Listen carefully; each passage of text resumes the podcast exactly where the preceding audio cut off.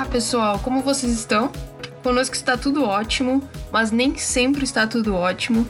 Eu me chamo Aline e sejam todos muito bem-vindos a mais um episódio do Pet C3 Cast, o podcast do Pet C3.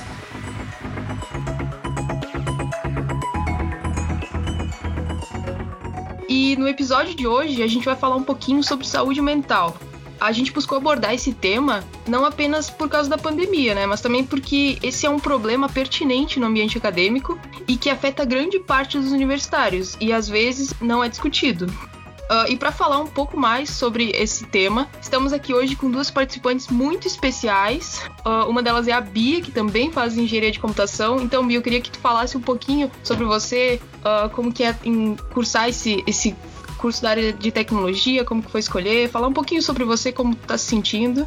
Então, como a Aline falou, eu, eu, eu sou a Bia, eu sou estudante de engenharia de computação. Na verdade, eu escolhi a computação depois de já ter ingressado na, na universidade, né? Antes eu faria, fazia engenharia civil, depois eu decidi trocar porque eu percebi que não, não era a minha área e eu comecei a estudar um pouco mais sobre a, a, computação, porque já era um assunto que me interessava bastante. E cá estou, né? No, já no segundo ano de computação. Sim, isso mesmo. E hoje também temos a presença de outra participante muito especial que aceitou participar conosco desse episódio, mesmo estando uh, em meio a uma rotina intensa de, de trabalho, né? a psicóloga Tatiana Medina. Então, Tatiana, pode contar um pouco para nós como que é trabalhar nessa, nessa área, quais são as dificuldades e se apresentar para o pessoal que está nos ouvindo? Bom, né, em primeiro lugar, boa tarde, pessoal. Eu queria agradecer imensamente o convite uh, das meninas, da Aline, e enfim, é, porque eu acho muito importante a gente vir abordar esse tema, né? Uh, não só por conta da pandemia, que eu acredito que tenha agravado muito, muito mesmo uh, toda a questão da saúde mental, mas porque uma que estamos, né, uh, iniciando o nosso Setembro Amarelo, que que a gente sempre aborda esse tema, né, da saúde mental, uh, considerando uh, depressões e, e suicídios, enfim, mas que não deixa de ser o tema saúde mental. Então fiquei realmente muito contente de poder participar e, e trazer uma visão uh, profissional em relação a isso, né? Um, eu hoje, como a Aline falou, tenho, tô tendo uma rotina bem intensa de, de atendimentos. Eu atendo clinicamente, só em consultório mesmo, né? Uh, esse ano completo 10 anos de formação. Uh, decidi, né? Eu digo, quando a gente procura uma profissão e, a gente tenta se identificar ficar com algo que vai nos fazer feliz em todos os sentidos. Uh, acabei escolhendo a psicologia é, por conta que eu já trabalhava na área da saúde, em um outro setor, e acabei entendendo que as pessoas elas não têm uma demanda apenas física, né? Mas uma demanda emocional muito grande a ser tratada. E acredito que esse foi o, o fator determinante para mim fazer essa escolha da profissão. Então, muito feliz de estar participando com vocês e vamos tocar. Com certeza, eu acho que é uma área muito importante, né? As pessoas falarem sobre isso, falarem sobre esse tema, porque às vezes acaba sendo um tabu, né? Uh, então, esse ano de 2020 foi completamente inesperado, a gente não sabia que ia acontecer tudo isso. E esse novo normal tá trazendo muitas dificuldades e muitos desafios pra gente se adaptar, né? Não tá tendo contato uh, físico, né? Não tá tendo contato presencial com as pessoas e só virtual, e isso traz essas dificuldades e muitas vezes a gente não consegue lidar com elas de uma maneira adequada. Por exemplo, eu tive problemas, né, no início. No início do ano eu tinha uma rotina de estudos uh, bem pesada, eu tava conseguindo acompanhar ela, mas depois que começou a, a pandemia, no primeiro mês eu consegui manter essa rotina de estudos e depois foi decaindo, né? Eu não consegui manter, a minha produtividade caiu, eu tive problemas com ansiedade, compulsão alimentar diversos fatores que atrapalharam o meu desempenho nos estudos. E eu acredito que a maioria das pessoas que está estudando ou que está trabalhando que uh, tenha passado por esses problemas e isso afetou muito o dia a dia delas, né? Eu não sei se, se a Bia está passando por algo parecido, quer compartilhar conosco. Como que está sendo esse período para ti, Bia? Então, uh, como eu comentei, é, eu troquei a engenharia civil pela computação e o ano passado foi o meu ano de adaptação à computação, então eu estava conhecendo muito do ambiente. E esse ano já estava planejando assim é, uma linha para seguir, né? Era um ano que na minha cabeça estava muito promissor, onde eu realmente ia dar sequência à minha carreira. Eu já ia começar a pensar, no caso, na minha carreira. Não deixei de pensar na minha carreira, mas eu, eu me deparei com, com o obstáculo da pandemia, né? Que todo mundo se deparou. E no início, né, eu diria assim que nos dois primeiros meses foram meses assim que eu parei completamente as minhas atividades. Tudo que eu fiz foi muito voltado para para lazer, enfim, né? E isso me gerou uma, uma preocupação, me gerou um incômodo por eu não estar, tá, entre aspas, produzindo, né? Somente fazendo coisas assim voltadas ao lazer mesmo, né? E foi muito difícil uh, colocar a cabeça no, no lugar e focar né, na, nas outras atividades que se tem uh, do cotidiano, né? Um fator que me ajudou muito a voltar pro eixo foi justamente eu ter ingressado no, no PET nesse último processo seletivo. Hoje, passado cinco meses de, de pandemia, é, eu já voltei a ter uma, uma rotina né, de estudo, de, de atividades uh, extracurriculares, enfim, consegui me, me adaptar, mas é, foi, foi difícil, levou bastante tempo até eu conseguir me organizar mentalmente, né, para poder retomar os meus planos. Né. Com certeza, é muito difícil a gente é, ter contato com uma coisa nova e logo de cara a gente já saber fazer, a gente tem que se acostumar tem que ter, tentar manter a rotina de estudos e tal. Mas e para você, Tatiana, como que tá sendo essa nova adaptação? Uh, talvez, eu não sei se você está atendendo no consultório, se você está fazendo por videoconferência. Como que tá sendo essa rotina, né? Esse novo normal para você? Então, Aline, é, eu tenho, vamos dizer, busquei me adaptar bastante tá, ao atendimento virtual. Eu atendo tanto presencial quanto virtual. Neste momento, mais o virtual mesmo.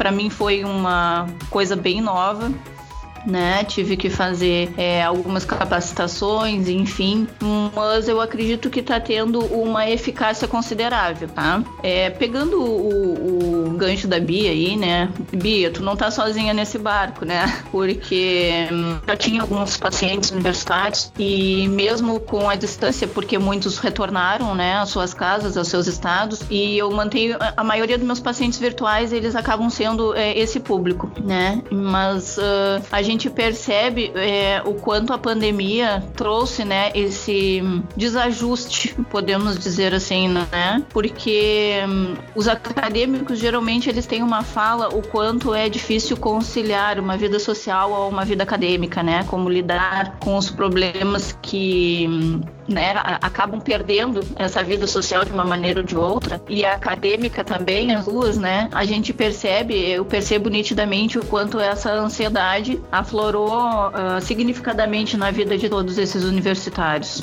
embora tentem manter um ritmo de estudos e, e algo por uh, espontaneidade, é muito difícil manter o foco, a concentração, né? Uh, a vida social, ela se limita a um, a um contexto virtual. Uh, eu tenho tido bastante é, falas em relação ao retorno para as suas famílias, né? E, e a convivência com essas famílias que parece uh, de algum modo fazer bem e fazer mal ao mesmo tempo, né? Uh, a gente percebe que, que o sofrimento emocional, muitas vezes em alguns universitários, eles pode estar re relacionado a uma crise de modelo de vida que muitos jovens acabam uh, adotando quando entram na universidade, né? Aquela velha história, saiu de casa, é, nunca saiu de casa, na verdade, né? E sempre teve todo o apoio e, e, e o cuidado da família e se vem por muitas vezes tendo que vir por um outro uh, estado e morar sozinho, e, enfim, dar conta de mil coisas uh, que nunca imaginava. O, o, a maioria do sofrimento emocional advém disso. E hoje, quando muitos alunos têm a oportunidade de, de estar mais perto das, das suas famílias, né? Eu percebo que esse sofrimento ele se mantém, na verdade, porque configura muito a frustração, né? A frustração de não poder estar tá levando adiante um sonho, a frustração de daqui a pouco é, ficar um ano atrasado. Tem muitos alunos que iriam se formar esse ano e ainda está um, uma questão a, a ser um, definida, né? Como vai ficar a formação dos alunos desse ano. Eu tenho bastante alunos que, que teriam a formação esse ano e essa é uma pergunta constante deles, né? Uma, uma dúvida constante deles, o como vai ficar. Eles entendem que a bem ruim nesse sentido. É muito medo do que vem por diante, né? Aí a Bia que, que saiu de uma engenharia e foi para outra, mas uh, eu tenho alguns alunos da engenharia e eles trazem muito medo em relação às avaliações, a conduta de alguns professores em relação a é, como vai ser ministrado o, as disciplinas a partir de agora. Então tudo a, acaba gerando em cima de uma dúvida gigante, né, Aline? E, e isso traz realmente um desconforto emocional para muitos alunos não só alunos, tá? Eu estou tentando focar um pouco mais nos universitários, mas é em todas as pessoas que perdem um pouco a sua rotina de trabalho, de, de social, um, né? Pessoas que têm uma rotina academia, escola, é, trabalho, é, família, é, é, todo, todos esses vieses ele acaba, eles acabaram perdendo, né? Essa, vamos dizer, esse tempo todo completo. Então, muitas pessoas acabaram tendo que é, parar com muitas uh, situações e esse parar traz uma ociosidade e que consecutivamente muito improvável que as pessoas consigam manter uma integridade mental, né? Até mesmo as pessoas que não tiveram nenhum tipo de problema emocional durante a vida, essa pandemia está trazendo algo que para mim está sendo muito novo, muito novo mesmo. Eu tenho acompanhado, feito algumas capacitações virtuais que, que vêm justamente do Conselho uh, de Psicologia, porque acaba sendo algo uh, que também, né, a gente, uh, nós somos psicólogos, mas nós somos seres humanos e a pandemia afeta nós também, né? E, e a gente precisa manter essa neutralidade quando se fala uh, de problemas é, que englobam um mundo inteiro, né? Não é o teu problema que eu tô tratando, é um problema que tu tá vivendo, mas que eu também vivo. Então eu preciso realmente é, buscar entender isso pela visão do outro para poder ter, né, a empatia. Às vezes a visão da pandemia pandemia uh, nos deixa meio perdidos no sentido assim, ó, que as, algumas pessoas têm uma consciência de como devem se preservar, o quanto devem preservar o outro, né? Outras pessoas acreditam que não, que não é tudo isso e como tratar né? É uma coisa que a gente aprende na faculdade a tratar as diferenças, mas uh, a gente nunca aprendeu a tratar as diferenças de opiniões em uma pandemia que tu também está vivendo pela primeira vez. Então eu digo que está sendo um desafio gigante, mas enfim estamos dando conta. Uh, acredito que tanto eu quanto os meus pacientes estamos dando conta e, e isso é o que vale, né? A gente tentar manter o máximo uh, a nossa saúde mental com os recursos que hoje nos é viável e tentar ir tocando, né? Logo ali esperamos que isso nos dê uma trégua, né? Ou que pelo menos cesse de uma vez por todas, que Sim. acredito não ser uh, o momento. Mas uma trégua já tá, já tá de bom tamanho. É, é bem dentro da, da, daquilo que, que tu falou e que a gente já falou, né? A gente tá se virando do jeito que dá, assim, é tentando achar artifícios, falando de mim, né, especificamente, tentando achar artifícios dentro de casa para variar a rotina, né, para não ficar sempre na mesma coisa todos os dias. Acho que esse é um ponto que, que dá para fugir também de todos os pensamentos que, que se tem durante uma pandemia. Complicado, né, Bia? É, eu percebo assim, quando tu falou da mudança de curso, né, eu percebo. Uh que depois muitas pessoas, muitos alunos depois de aprovados, né, que buscam essa aprovação numa universidade, que muitos alunos depois de aprovado, eles acabam se questionando se realmente era aquilo que eles almejavam, né? E, às vezes essa frustração é o que pode fazer com que ocorra algum tipo de depressão ou outros desequilíbrios emocionais, caso eles não venham a identificar um novo curso que possa suprir essa demanda, né? No teu caso, que bom que tu conseguiu trocar de curso e hoje tu acaba te identificando. Mas um, uma, uma porcentagem aí tem pessoas que seguem, às vezes, num curso uh, que realmente não é aquilo ali mais que elas pensavam para elas e com isso comprometem a saúde mental, né? Por cobranças acadêmicas e principalmente a gente sabe que as cobranças acadêmicas na universidade pública ela é bem grande e às vezes tu não estar no curso que tu gostaria ou não estar fazendo o que tu gostaria dificulta bastante tu, tu realmente é, caminhar junto, né? Pra, pra te conquistar. Então, que bom, né? Eu acho que o que é válido é tu tá fazendo o que tu gosta. Exatamente. E a gente tendo que enfrentar tudo isso é muito difícil mesmo, mas, mas não é só isso, né? A pandemia ela trouxe diversas dificuldades pra gente. Só que a gente já estava enfrentando alguns problemas mentais muito antes da pandemia, né? Como vocês comentaram aí, no início do curso a gente entra, às vezes não é o que a gente gosta, ou uh, no, na transição de um ciclo. Acho que a Bia pode falar um pouquinho mais sobre isso. Sim, sim. É, uh, na verdade, o fato de eu ter mudado da, da engenharia civil para computação uh, foi justamente por, por conta de, da minha saúde, né? Eu fiquei quase quatro anos na engenharia civil, entrei muito nova para FURG, entrei com, com 17 anos, então com essa idade, às vezes a gente não tem exatamente certeza do que do que vai querer pro futuro, né? A gente acha que quer alguma coisa. Eu, eu fiquei quatro anos na engenharia civil, mas eu, eu prefiro dizer que eu fiz só dois, porque os meus dois últimos anos na engenharia civil realmente foi, foi para perceber que eu não tava no lugar que eu queria estar. Eu já tava fazendo curso por fazer, comparecendo nas aulas por, por comparecer, e eu não absorvi nada nesses dois últimos anos de, de civil. E durante esses anos eu já tava tentando trocar de curso, mas enfim, é, fui conseguir uh, só o ano passado mesmo, né? E ter mudado para computação, além de eu perceber que eu estava na, na área que eu queria, na área que eu gostava, eu fui muito bem recebida, né, na, na computação.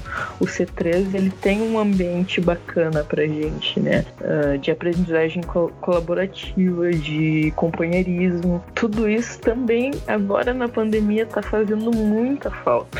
Não chegar dentro do C3 surpresa encontrar todas as pessoas. Uh, às vezes tu nem tem contato com as pessoas que, tipo, interagem no dia, né? Tu acaba te acostumando a ver aqueles rostos e aquelas conversas de corredor que, que se tem muito no C3, ou que nem a gente tem lá. Uh, a área de, de estudos ali que eles falam que é de aprendizado colaborativo. Às vezes a gente senta numa daquelas mesas e daqui a pouco chega outra pessoa, até de, de dos outros dois cursos né, de graduação que tem no C3, e aí a gente troca ideia, né? E, e esse tipo de interação faz muita falta né, nesse momento de distanciamento. Com certeza. E também, uh, por exemplo, quando a gente passa por algumas fases na nossa vida, como a entrada na universidade, a saída da escola, ou até mesmo a adolescência, o envelhecimento, a gente pode vir a ter alguns problemas, né, algumas dificuldades e enfrentar alguns problemas mentais, como uh, depressão, ansiedade ou dependências e tal, né? E muitas vezes as pessoas não sabem lidar com isso, né? Elas acabam achando que isso é frescura, que isso é coisa da nossa cabeça, que esses problemas mentais eles afetam tanto a pessoa que a pessoa fica uh, incomunicável ou não querem ter contato com alguém que tenha algum problema, né, desse tipo. E isso é realmente importante, né? Quebrar esse tabu e falar sobre isso, né? Porque muitas vezes as pessoas elas sentem medo, né, de compartilhar o que estão passando por medo do, do julgamento do próximo, né? Ou até mesmo por não saber identificar, né, o que estão passando. E mas que é extremamente importante a gente compartilhar o que a gente sente, seja conversando com alguém, né, confiança, como a Bia falou, que no C3 tem todo esse, esse ambiente amigável, ambiente descontraído para a gente poder conversar com os outros e falar o que a gente está sentindo, né, para tirar esse peso. Às vezes a pessoa não precisa falar nada, só tu contar para ela, né, o que tu tá sentindo já é um, já é um grande ponto para te se sentir melhor, né? Eu queria perguntar para você, Tatiana, como que a gente pode lidar com esses problemas, né? Uh, uma vez que problemas como a ansiedade são comuns para todas as pessoas e que algumas pessoas elas possuem níveis mais elevados e que pode prejudicar muito a nossa vida diária e também a nossa qualidade de vida. Então, Aline, assim, ó, é de praxe, né? Vamos dizer assim, alguns. A pessoa acaba adotando alguns comportamentos, né? comportamentos que facilitem manter essa estabilidade emocional. Uh, a gente não pode realmente descartar fatores que contribuem né, para uma ansiedade mais elevada ou um processo depressivo mais acentuado. Mas a gente pode tentar manter os níveis equilibrados, né? Então, para a gente manter os níveis equilibrados é aquela velha historinha, né? Vamos tentar dormir 8 horas, vamos tentar praticar uma atividade física. Ah, Tati, mas agora não tem academia, agora não posso. Bom, a atividade física que eu relaciono é poder caminhar, é poder até caminhar dentro de casa mesmo, sabe? Tu tem que ter um ritmo, tu fazer um exercício na frente da televisão, é tu ter pelo menos três, quatro refeições por dia realmente tu ter uma socialização mesmo que seja virtual, mas que tu consiga falar com as pessoas, né? Isso que a Bia falou aí do, do acesso a, a, alguns colegas, acho importantíssimo que se possa falar, que se possa falar e falar e falar, sempre falar, né? Tu exteriorizar tudo de bom e de ruim que tu tá passando. Isso ajuda muito a tu botar a ideia no lugar. Uh, quando a gente fala da verbalização e se vocês buscarem é, saber um pouco mais sobre isso, é, o processo terapêutico, na verdade, se dá com um terapeuta e, e, ele não é, vamos dizer, a peça principal ou essencial no processo. A peça principal e essencial no processo é o próprio paciente e principalmente o que ele vai trazer a respeito dele. Porque no momento que se escuta o que se diz, entende? No momento que o paciente escuta a sua própria voz, a consciência faz com que ele tenha, vamos dizer, direcionamentos, soluções, pensamentos totalmente diferentes de que um do que ele possa ter já predeterminado em algum dia. Ele se escutando, ele consegue fazer avaliações diferentes da sua própria fala, avaliações diferentes do seu próprio problema. Então é interessante que você possa falar. E, e eu não digo, ah, olha, preciso procurar um terapeuta. Não necessariamente, né? É muito melhor quando se fala para alguém que vá poder te dar um retorno e que tu vá realmente, é, vamos dizer assim, a curto prazo identificar problemas e resolvê-los, com certeza o terapeuta é a pessoa indicada. Mas um, eu acredito que conversar com amigos, conversar com os pais, conversar é, com um colega de quarto, com a, a cozinheira, com a tia que faz a limpeza, com o cachorro na universidade é, tudo é válido. Tudo é válido. O importante é que você possa exteriorizar, né? Exteriorizar. Então, é, eu sempre é, eu sempre falo é, o quanto as pessoas elas precisam ter a voz ativa, elas precisam não deixar guardado coisas que incomodem, até mesmo as coisas boas, entende? É, é preciso compartilhar. É o compartilhar faz com que tu entenda benefícios, vamos dizer assim, e prejuízos do que tu tá vivendo. O tu te escutar faz com que tu consiga ter uma avaliação muito criteriosa sobre algumas coisas e que possivelmente se em algum momento tu te sinta responsável ou tu te culpe por algum comportamento que tu teve com o outro, possivelmente em uma próxima situação, em uma próxima pessoa que tu passe por algo parecido, tu não vai é, desenvolver aquele tipo de comportamento, porque foi algo que tu já entendeu que não foi legal, nem para ti viver e, né, e, e nem por o outro viver. Uh, resgatando um pouquinho a pergunta anterior, né, Aline, tu sabe que eu considero sim que, né, a, as mudanças que a pandemia fez na vida de todos e que muita gente tem desenvolvido problemas uh, com a saúde mental, pessoas estão mais. É uma instabilidade, né? Porque tem dias bem, tem dias ruins. Um, algumas pessoas que precisaram ainda se manter longe das famílias, outros fatores determinantes, enfim, né? Muitas perdas, né? Muitas pessoas vivendo um luto constante. Mas a gente não pode deixar de pensar nas coisas boas também, tá? E eu acredito, eu enfatizo bastante o quanto a pandemia trouxe muitas coisas boas tá? Uh, coisas boas no sentido da aproximação de algumas famílias. É, eu trabalho bastante com crianças e eu tenho percebido isso significadamente, né? As crianças uh, que antes não sabiam nem no que o seu pai ou a sua mãe trabalhavam, hoje eles já sabem no que, que a mãe e o pai trabalham. Crianças que não sabiam que o pai não gostava de comer tal coisa, hoje elas sabem que o pai não gosta, né? Uh, então, assim, são vivências que estão sendo adquiridas que, para mim, como psicólogo, são essenciais, né? porque é de uma infância e de uma adolescência que a gente traz os nossos mais ricos, vamos dizer, aprendizados. Então eu acho que a convivência com a família uh, para as crianças tem sido uh, excelente, né? A gente não pode deixar de, de considerar a perda de um ano letivo, enfim, o afastamento dos amigos, mas vamos dizer, o afastamento social propôs que eles tivessem uma aproximação familiar. Então eu não sei se essa essa perda ela é tão uh, significativa assim no sentido uh, nesse sentido das crianças, sabe? Elas estão tendo um ganho gigantesco com essa convivência. Uh, a questão, né? Vocês melhor do que eu sabe essa questão de das pessoas se adaptarem a uma modernidade, uma informatização. eu fui uma que que no início fui um pouco resistente, não por fazer a chamada de vídeo conversar com os pacientes, não por isso, mas por acreditar que daqui a pouco a, os, o processo não tivesse a eficácia esperada e, e isso é uma coisa que está me surpreendendo porque está tendo e acredito que o paciente ele acaba se envolvendo muito mais com o processo terapêutico do que às vezes presencial e consigo ver real a eficácia. Uh, em alguns casos, eu posso até dizer que o virtual ele tem uma eficácia muito maior uh, na mudança dos comportamentos de alguns pacientes do que o presencial. Pacientes que eu acompanho há mais de dois, três anos e que eu vi uma melhora significativa agora na pandemia, justamente por o atendimento ter passado a ser virtual. Então, uh, é um aprendizado novo para todo mundo, é uma descoberta nova para todo mundo. Eu acredito que tem muitos vieses profissionais que vão se manter por um longo período ainda nesse modelo de, de trabalho é, virtual, né?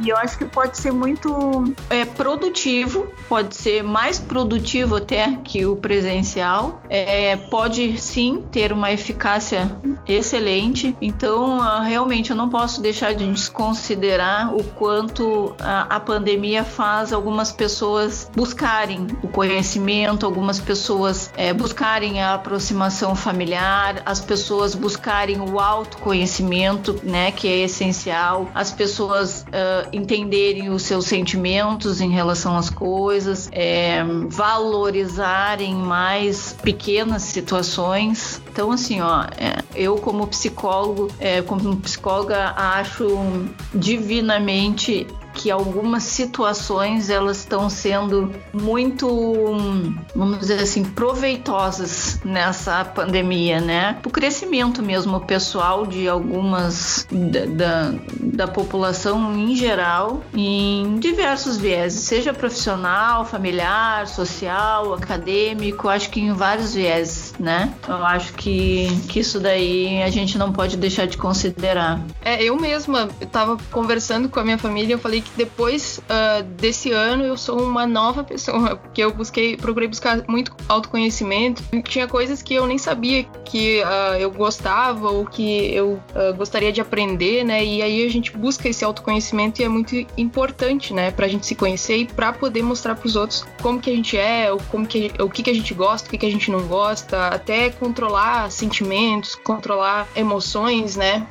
E conversando com algumas pessoas, uh, a gente levantou algumas, algumas perguntas, né, que eram importantes, eu acho, a gente discutir. Uh, por exemplo, quando a gente tá presenciando, quando a gente tá perto de uma pessoa, que é de nosso convívio ou não, e ela tá passando por algum problema, como por exemplo, ansiedade ou depressão, como que a gente faz para ajudar ela? Por, uh, por exemplo, se ela não, não tem acesso a um profissional ou se no momento ela não, não consegue, né, ter acesso ao profissional, o que, que a gente faz em relação a isso? Então, Aline, é, a primeira, vamos dizer, o passo, o primeiro passo, vamos dizer que é alguns passos, tá? O primeiro passo tu já falou, estar perto da pessoa. Né? Sim. Se tu estás perto de uma pessoa e tu percebe o quanto ela tá uh, abalada por alguma situação, e mesmo que, que tu diga assim, ah, tu quer conversar sobre alguma coisa, uh, tu tá bem, e ela te diga, não, tô bem, não quero conversar sobre nada. Mas ainda assim, lá no fundo, tu percebe que tem alguma coisa errada. É, o que que eu, que que eu orientaria, né?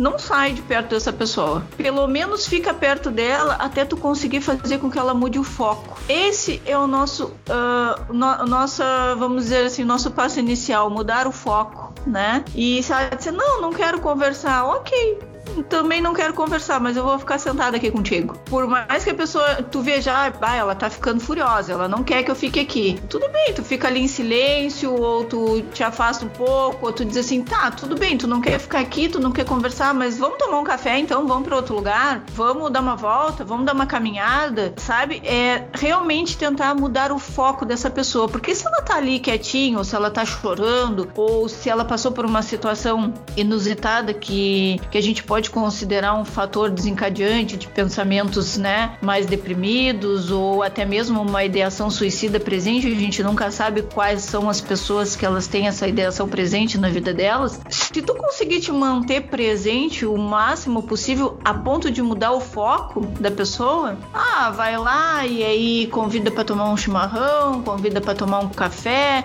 Ah, mas não, não é o momento, Tati, não tem nem onde tomar um chimarrão, não tem onde tomar um café. Começa a falar de uma coisa tua. Às vezes, tem pessoas que vão dizer assim: Poxa, eu tô aqui cheio de problema e ela tá me falando de um problema dela. Procura não falar de algum problema, procura dizer: Bah, nem sabes, olha, hum, me apareceu um cachorro ali, bah, agora eu vou ter que dar comida pro cachorro. Pensem, assim, ó, a diversidade de assuntos é inusitado, entende? Não, não, tem, não tem limite. A questão é poder mudar o foco da pessoa, para ela parar Sim. de pensar no que ela tá pensando naquele momento. Tu não vai conseguir, tu não vai conseguir a todo tempo, entende, Aline? Mas naquele momento, pelo menos, tu vai tirar a pessoa do foco do sofrimento, vamos dizer assim. Porque na maioria maioria das vezes, é, por exemplo, tentativas de suicídio ou algo parecido, elas acontecem num estalar de, de dedo, sabe? Porque é um pensamento que vem e ele se torna um tanto mais é, obsessivo e daí às vezes, muita, muitas vezes o comportamento acaba acontecendo, né? A, a, a atitude de fazer algo contra si próprio é algo muito rápido. Então, se tu tiver na presença de uma pessoa e que tu percebe que ela tá uh, sofrendo de alguma maneira e que isso daí pode evoluir, uh, não digo para uma tentativa de suicídio, mas para uma automutilação, para um, um episódio depressivo mais longo. Tenta mudar o foco, né? É, é, a questão é se fazer presente, ou seja, aquela pessoa bem chata que fica ali incomodando, sabe? Uh, tentar mudar o foco, orientar essa pessoa a procurar ajuda. ah, mas eu não quero, eu não acredito, ou eu tenho vergonha, ou eu não sei o que eu vou falar. Bom, né? Vocês sabem que tem o, o Centro de Valorização da Vida, que é um, um centro que tu pode fazer uma ligação, ela é voluntária, gratuita. gratuita, tá? É o pessoal é voluntário que atende lá, é 188. A pessoa pode ligar, a pessoa pode mandar e-mail, tem chat, tem N situações que tu pode entrar em contato, tem mil psicólogos lá disponíveis para te atender 24 horas, sabe? Mas uh, garanta que essa pessoa ela não vá ficar sozinha e que ela vá se ver sem recurso algum, né? Sim. Eu sempre digo quando alguma pessoa te mandar uma mensagem e dizer, ai, tu pode falar agora, ai, eu precisava conversar contigo tu podes até não poder naquele minuto dizer assim, ah, posso sim, só um pouquinho. Não e daí depois de conversar, né? Sem,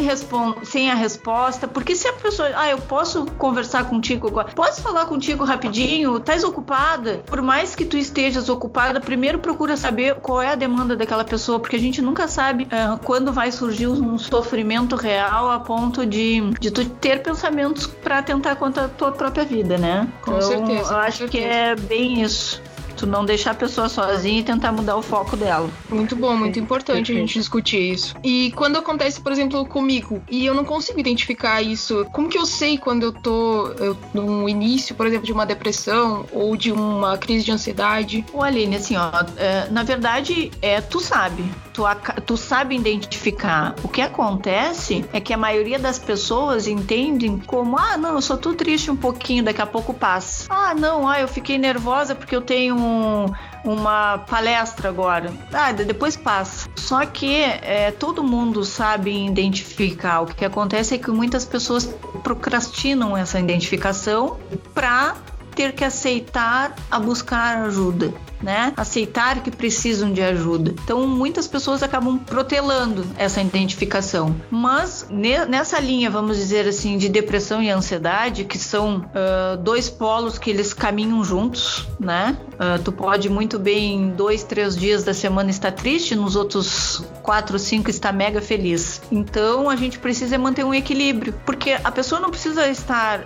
doente e não precisa sofrer de depressão e nem de ansiedade. Todas as pessoas elas têm níveis de depressão e de ansiedade. Algumas manifestam outras não. Por quê? Elas mantêm sempre em, equilíbrio, tá? Algumas pessoas têm uma predisposição genética a desenvolver um polo ou outro com maior, mais acentuado, mas enfim, identificar é algo muito fácil.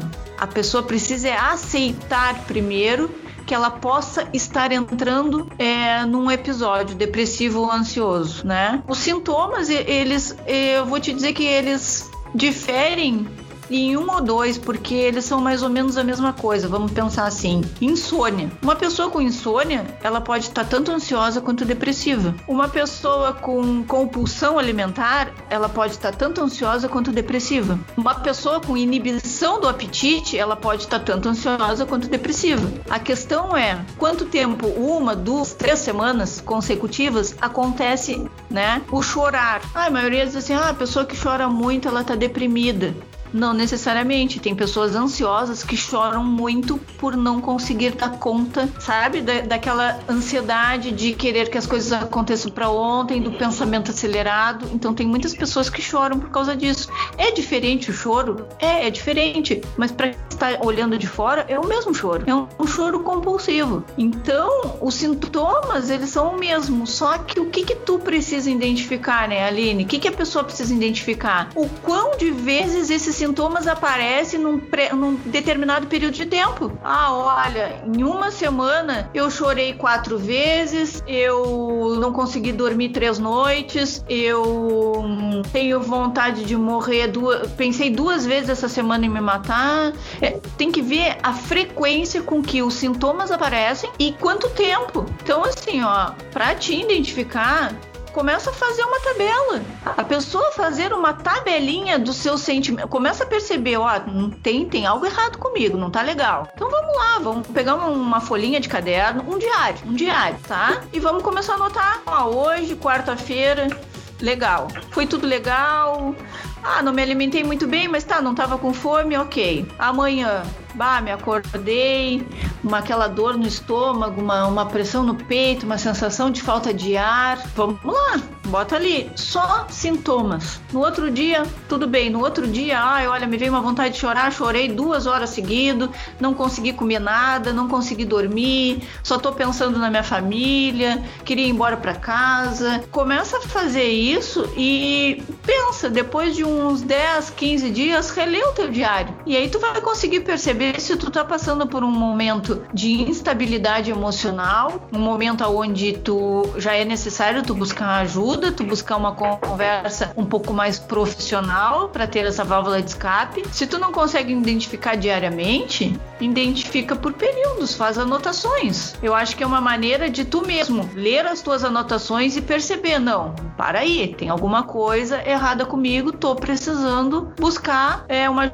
ajuda profissional ou pelo menos falar do, de tudo que está acontecendo comigo para a pessoa me dar um norte. Então, partindo de, desse, de, vamos dizer, desse passo primário aí, eu acho que uma anotação seria um, um, excelente, faria um excelente papel, já que daqui a pouco tu vai te sentir mal sozinha, né? Por muitas vezes tu acaba te sentindo mal sozinha durante a noite, onde tu não vai falar mais com nenhum amigo, ou tu não tá afim de ligar o computador, e aí que começa a vir os sintomas. E a maioria das pessoas tem sintomas depressivos ou ansiosos durante a noite. Então, uh, é interessante que se possa fazer anotações para identificar. Porque se tu for procurar um profissional, tu vai dizer: olha, Tati, há mais de duas semanas eu já venho dormindo mal, eu já chorei mais de não sei quantas vezes, eu não tenho me alimentado bem, porque daí vai se fazer uma média e uma avaliação geral de todas aquelas tuas anotações, entende, Aline? Então acho que fica bem mais fácil de tu acabar identificando que tu não tá bem. E se tu fizer uma identificação e tu poder tu mesmo dá conta, né? Tipo, ah, identificou, não, não tô legal. Bom, então tá. Uh, eu não me alimentei bem essa semana, mas na outra eu vou fazer quatro refeições por dia. E tu, for, e tu vai lá e tu te molda aquela reeducação comportamental e tu vai te alimentar quatro vezes ao dia. Bom, eu vou me deitar às 10 horas da noite, eu vou tomar um chá de camomila, eu vou fazer uma atividade física e eu vou dormir, vou tentar dormir. Se eu não conseguir, bom, aí tá, mas tu tá fazendo a tentativa de reverter os teus sintomas para uma estabilidade emocional, um equilíbrio emocional, entende? Então, as coisas podem sim estar ao teu alcance. Em algum momento, se tu achar que não, aí sim é hora de buscar é, ajuda terapêutica ou enfim, né? Uma outra ajuda que tu considere mais eficaz. Mas uh, quando se identifica precocemente, é possível sim que tu consiga dar conta sozinha. Sim, sim. Eu acho, uh, achei essa dica muito boa de anotar o que tu tá sentindo. Muitas vezes até tu desabafa ali escrevendo, coloca para fora, tu lê o que tá escrito, tu observa, né, o que tá acontecendo, tu tenta mudar e também de manter a rotina, né? Tentar uh, construir uma rotina de atividade física, de estudos, de trabalho, para que a gente não se perca, né? No, no dia a dia e, e, toda essa questão. E como agora a gente já vai chegando pro final desse episódio, eu gostaria muito de agradecer às pessoas que participaram, que se engajaram uh, nos episódios anteriores e que comentaram lá e deram feedback. E eu acho que é muito importante a gente abordar esses assuntos, né? Porque muitas vezes não, a gente não não tem contato né, no ambiente acadêmico, principalmente no, no de saúde mental, que por vezes é um, é um tabu, né? E também gostaria de agradecer muito a Bia por estar participando aqui conosco, por ela ter aceitado o meu convite, mesmo em cima da hora, né? Muito obrigada, Bia, por, por estar participando aqui conosco. E a, também agradecer muito a você, Tatiana, por ter disponibilizado esse tempo, né? Para contribuir com o nosso projeto e trazer esse tanto de informação que é de extrema importância para os nossos ouvintes, tendo em vista né, esse, esse, o presente momento, por mais mais que a gente está passando por uma rotina intensa, né, de trabalho, de estudo, e agradecer a disponibilidade, né, que você teve para estar tá conversando aqui conosco. E eu queria abrir esse espaço agora para vocês falarem o que vocês quiserem, mandarem uma mensagem para os nossos ouvintes e se despedirem, né, do pessoal que está nos ouvindo. É, obrigada, Aline, obrigada, Tati. É, foi muito bom participar. Foi um convite que apareceu assim inesperadamente, mas fico muito feliz de participar. Saúde mental é um assunto que eu gosto bastante de estar tá falando, de estar tá debatendo, porque é uma, uma questão que, que desde cedo eu precisei tratar, né? Eu, eu senti a necessidade de de tratar. E há muito tempo, assim, que eu, eu falo sobre isso, né? Muito tempo que eu faço acompanhamento psicológico, por exemplo, né? Por períodos da minha vida, eu sempre procuro debater bastante sobre isso, uh, porque realmente é muito importante, né? Uh, obrigada a todos, né? Que, que vão estar assistindo o, o podcast. E o meu recadinho para a audiência é que uh, se escuta escutem mais, né? Acho que a gente se escutar é, é, o, é o primeiro passo, assim como a Tati falou, né? E se respeitem e se valorizem. Até a próxima, Tati. Bom, gente, né? Imensamente agradeço. Né? E, e sempre que possível, sempre que necessário, que vocês pensem nessa necessidade, puderem me fazer o convite antecipadamente, eu me disponho sempre a estar uh, participando das conversas de vocês, né? Eu acho importante que, que todos possam ter essa a, a escuta, né? Eu acredito que muitas das pessoas que vão escutar o nosso essa publicação aí de vocês, a pessoa é meio maldomada ainda nisso, né? Pode despertar as pessoas a procurarem se ouvir mais, como diz a a procurarem identificar mais qualquer tipo de sintoma que possa estar aparecendo. É, eu agradeço muito ter participado com, com vocês aí, né? E sempre que possível estarei aqui, tá? Um abraço para vocês e tô louca para me ouvir depois, né? Isso tudo para mim é uma novidade. A Aline dava risada de mim porque eu disse para ela: preciso que tu me oriente muito, né? Porque eu nunca participei, mas